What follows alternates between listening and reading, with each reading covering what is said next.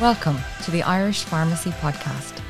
This podcast is brought to you by Total Health and Haven Pharmacies. There are 127 of our independently owned pharmacies located all over Ireland so that we can bring trusted local care to you in your community and now on the go with this podcast. My name is Sheena Mitchell. I'm a pharmacist from Milltown Total Health Pharmacy. In each episode, I'll be chatting with one of my pharmacist colleagues from the Total Health and Haven pharmacies, where they will blow your mind with all of the amazing information that they have. We aim to bring you reliable and useful health information that you can listen to conveniently at a time that suits you. This week, I'm speaking to Michelle Concannon. Michelle owns two pharmacies in Athlone one in the middle of town and one on the Ballymahon Road. Michelle is a really experienced colleague, and I was delighted to be able to have the opportunity to talk to her all about urinary tract infections. Michelle does a fantastic job at explaining how and why urinary tract infections occur, and more importantly, gives us loads of tips on how to help prevent them or treat them. This episode is suitable for any age group, from young women all the way up to the very elderly. We talk about all the different kinds of things that can make urinary tract infections flare up. We talk about the impact of sex on urinary tract infections and also pregnancy, the menopause, and beyond. Michelle is a complete wealth of knowledge, and I hope you enjoy this episode as much as I enjoyed recording it. Hi, Michelle, and welcome to the podcast. So, season one, episode one. How exciting! How are you, Sheena? Are you just nice to see you? delighted to be here? Are you? I'm so excited, Sheena. I know. Look, you get to pharmacy nerd up as much as you like now for the next little while. In my element. Yeah. Tell us a little bit about your pharmacies. I'm in Athlone. I have two pharmacies, Concannon's Total Health Pharmacies. I've been here for 24 years this August. So I started off with one pharmacy and was going to be in Athlone for three years and then met somebody, got married, built a house and had kids. And 24 years later, I'm here with two pharmacies. So I uh, love Athlone. It's great. People are lovely. It's been really good to me. And I'm lucky because I like my job.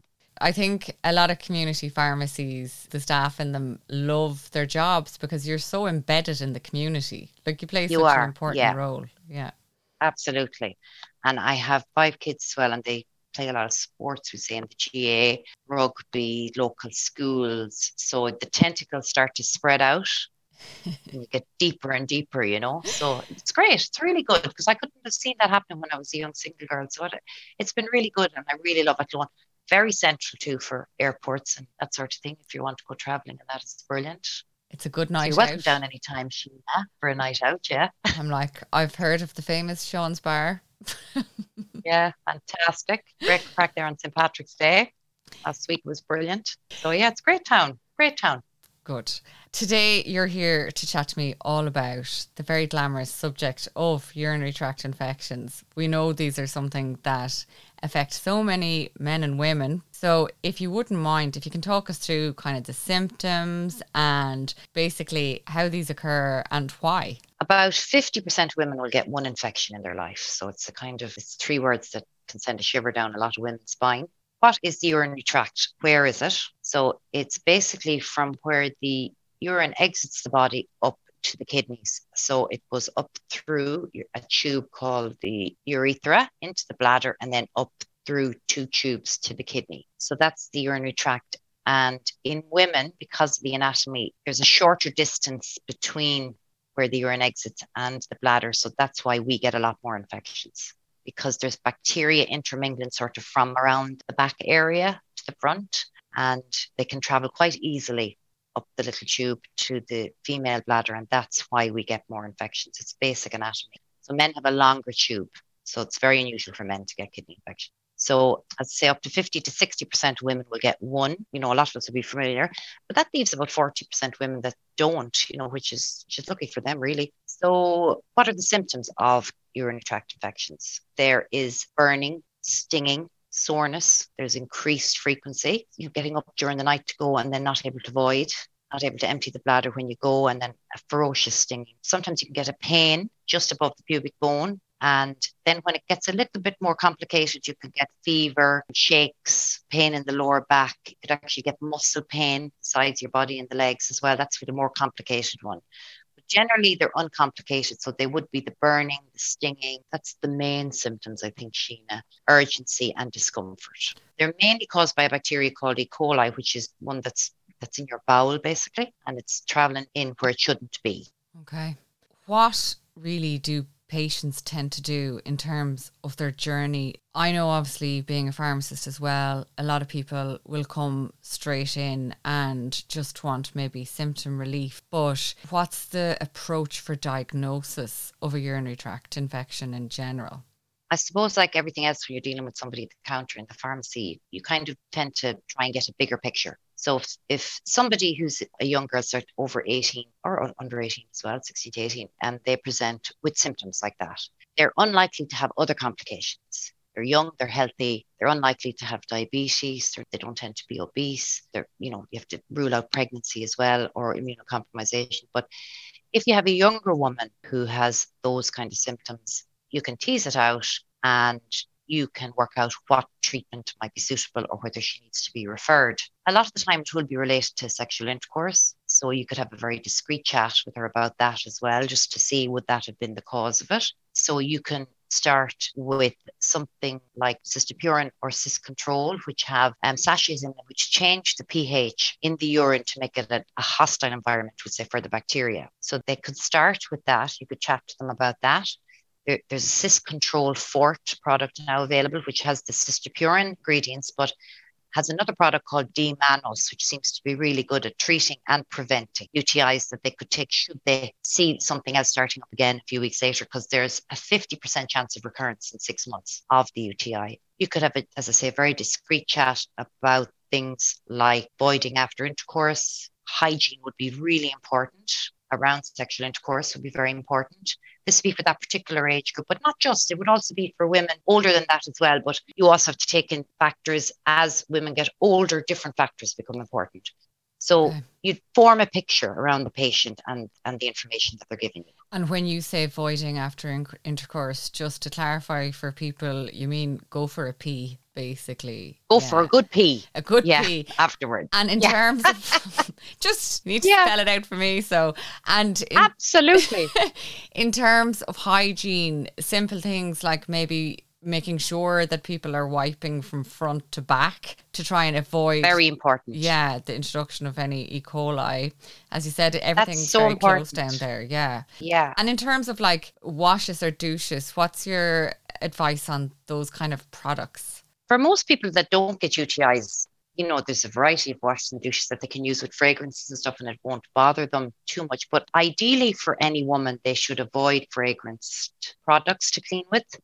They should avoid douches completely. It changes the pH in the vagina. It can damage some of the natural microbiome, the natural bacteria that live there that protect the area. When that balance is not right, basically, then other bacteria can come in that cause the problem. So if women can avoid anything with fragrance, there's lots of products out there that are available now without fragrance. The Yes range, YES is called, they have no fragrance. They're natural, they're completely organic, and they're good to use in the vaginal area. So they'd be very good for hygiene.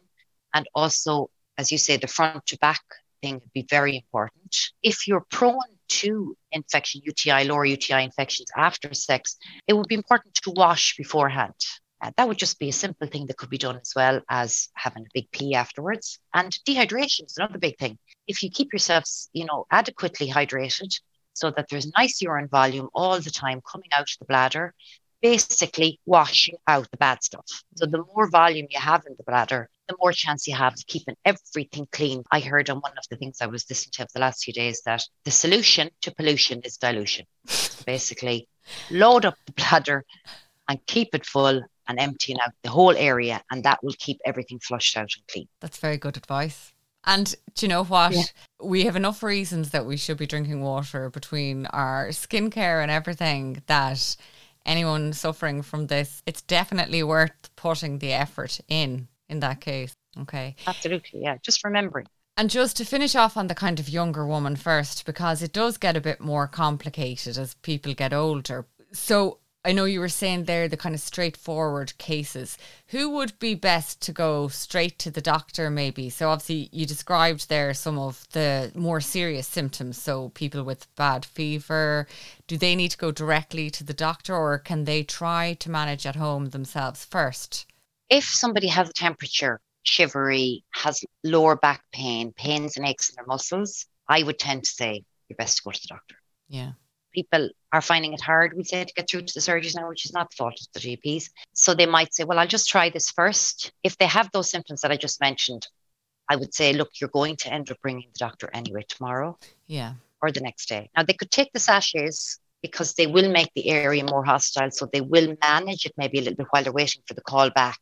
Yeah. With the D-mannose and the cystopurin or the cyst control that has the D-mannose in it they could. But generally, if it's moved on to temperature rigors, which is shaking, and pains, kind of lower abdominal pain, a feeling like you need to empty, and then when you go to empty, it's not happening, and back pain and muscle pain, it really is time to check in with the doctor. Yeah, yeah, you're That's feeling the stage they're feel and they're feeling very unwell.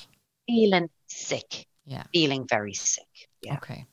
Okay, and then the other group you mentioned there was potentially people who are immunocompromised that might have, I suppose, other risk factors that an infection could become more serious. Exactly, very quickly, could deteriorate very quickly. Yeah. Pregnancy as well is another one you have to be very careful with. And they are more common in pregnancy than not.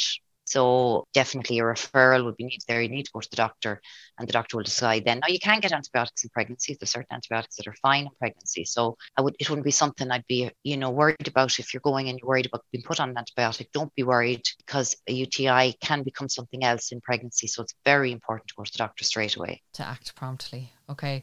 On that vein of thought of antibiotics, I know a lot of people have read a lot in the media and everywhere that, you know, antibiotic resistance is becoming a serious problem and is a real threat down the road. For that young person, obviously, they're trying to manage it at home and in most cases that will work it will pass without them having to need an antibiotic but if they do get to the point where they've had to go to the doctor their symptoms aren't resolving do they need to feel bad or worried about the fact they're using an antibiotic, or is it just at that case a good idea? I think it's a good idea. Without a doubt, antibiotic resistance is becoming a huge issue, and probably there's more antibiotic prescribing for UTIs than is strictly necessary because a lot of them would resolve. But for example, there was statistics there about younger girls would say that get UTIs that they'll have, if untreated, they'll have 6.1 days of symptoms 1.2 days of missing class or work and 0.4 days in bed. So, for example, if you're having a UTI and you don't go to the doctor when you need to, you probably risk all of those days that you'll be sick where an antibiotic would have sped up the recovery from the infection. And this would be particularly for women get recurrent infections. So some women are more prone to them. Like say, if you get one, you're 50% more likely to get one in another six months. You'll know yourself your symptoms. Women will know their bodies and they'll know their symptoms. And they'll know that if they start the antibiotic within two days, probably it'll clear up an awful lot quicker. They'll be less sick. They won't be off work or school as much. So in that case, it will work an awful lot better to get on the antibiotic early. But I certainly wouldn't be ever concerned if a doctor suggests going on an antibiotic, I wouldn't be concerned about taking the antibiotic. Certainly, if you've tried all the other things as well yourself, because you have been uh, reticent about having the antibiotic, it's time to go on it if they haven't worked. Yeah. Okay. And there you mentioned recurring infection. So I suppose that maybe brings us on to the journey through age for women where, you know, you've been a young woman and you've gone through your pregnancies or whatever and you, you get to the other side and you maybe enter the perimenopausal menopausal stage, what happens then in terms of urinary tract infection frequency? So you might have got through all stages if you were lucky without having any kidney infections. And then all of a sudden, in your mid 40s, late 40s, early 50s, you start to get symptoms. You need to go to the toilet more often, not necessarily burning, but just a frequency and an urge to go. And it can happen during the night. You may not have the symptoms of a UTI, but it's definitely something to watch out for because at that stage, the anatomy basically in the pelvic area starts to change. So tissue gets thinner, there's prolapse, the bladder can drop forward. And if it drops forward, it's not going to empty as well. There's going to be a little bit of reserve left behind. stagnant, it's sitting there, the bladder isn't working efficiently. So there's a little bit left over all the time, and that can get infected. So that's one thing is the anatomy changing.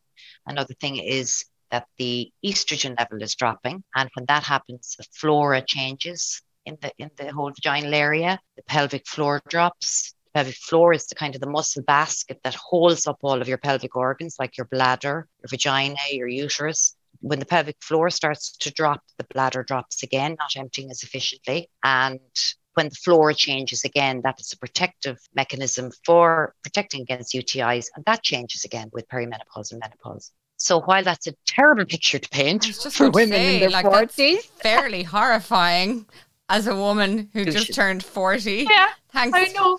I, I don't mean to frighten you, okay, but it's you just did. something, it's really good to know to look out for it so if you're saying, God, I got up last night to go to the toilet twice, what's that about? Just good to know and to have the information and watch out. So drink loads, keep your bladder full so that even if it's not emptying out very efficiently, there's lots of volume moving through it all the time. Drink a little bit less at night time, but topical estrogen. So vaginal pessaries of estrogen that you pop in have been shown to work really well in the prevention of UTIs in that age group. Okay. So you just pop in the estrogen pessary it loads up estrogen in the area, lifts up your pelvic floor, pops it back up again, bladder empties more efficiently, and you're again less likely to get the UTIs. So there is solutions to it. You're giving hope. Don't panic. yeah. Yes. And they're a prescription item at the moment. Here they are, yeah. In the, U- in mm-hmm. the UK now, they're over the counter, which is yeah. fantastic, and maybe the case here. Because I think, yeah, the whole thing with that is that access to these kind of medicines is so important. And obviously, all these decisions are made on kind of benefit versus risk. But because it's local and so small an amount of estrogen is actually absorbed, there is no risk for stroke or blood clots or, you know, cancer, heart disease, all these things we were afraid Not whatsoever. of. And that just shows how confident they are in the UK that the risk is so negligible. Absolutely. And yeah, and, and almost all oncologists will prescribe it for their breast cancer patients quite readily now. After the first two weeks of use, when you use it every night, the vaginal wall thickens up those two weeks. So after it's thickened up, after two weeks, there is little or no absorption out of the vaginal area, which means it's really safe to use if you've had breast cancer. Of course, it's up to you to discuss this with your healthcare provider and decide amongst yourselves what you'd like to do. But most oncologists will now prescribe it for breast cancer patients or even ones that have familial breast cancer and are very aware of, say, their mum or their aunt or somebody and are worried about introducing any estrogen into their body.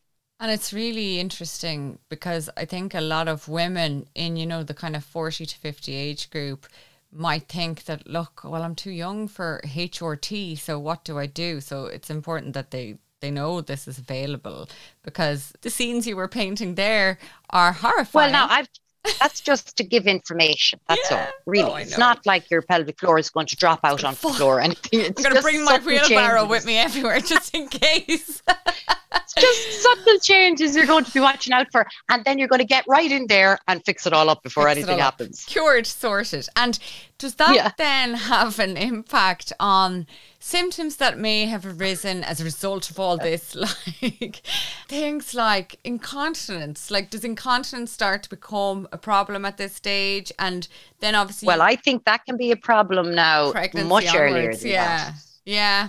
Yeah. You'll find poor women in their 30s have had a baby, their first baby, even. Yeah and then they'll be back to their jogging after their first baby and the next thing they're having to wear pads when they're jogging and it's very nice and that's the important thing that women have put up with that and have yeah. kind of just accepted that we all just get a little bit leaky because our bodies go through so know, much. Sure, the TV is just full of ads for pads as well, and yeah, you know, really education would be so much better too. And this would also prevent urinary tract infections if people focused a bit more on, we'll say, maybe a pelvic floor physio, doing mm-hmm. exercises, mm-hmm. your pelvic floor exercises with Pilates, they would all help in the prevention of UTIs. If you get your pelvic floor lifted up a little bit, it will mean everything will be working more efficiently, your bladder particularly a pelvic floor physio for women is fantastic, actually. They're really great. They're specific to that area. Like, for example, in France, after you have a baby, every single woman sees a pelvic floor physio for six months.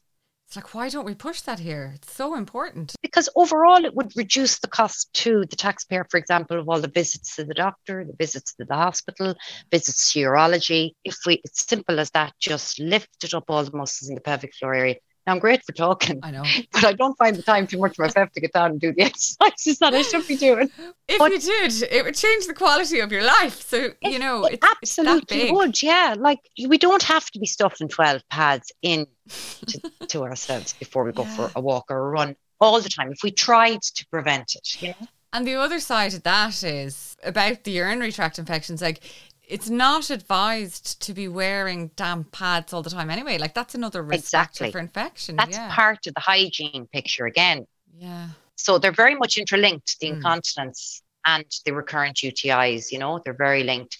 Coming back just to the women who are a little bit older, and even they don't have to be that much older, but if you have recurring kidney infections, so two in six months or three in a year or more, you can get put on a maintenance dose of an antibiotic, so one a day, which is really good for reducing the risk of infection. Now, a lot of women don't want to be on it for too long, so it would be reviewed after six months. But once you've been infection free for six months, you actually have a period then where you're less likely to have them as well. So you could take a break. Yeah. For women, we'll say who are younger or older women who find that they have more kidney infections or UTIs after having sex, you can take an antibiotic at night and take another antibiotic in the morning. That's been used now post sexual intercourse yeah. dose of antibiotic at night and in the morning.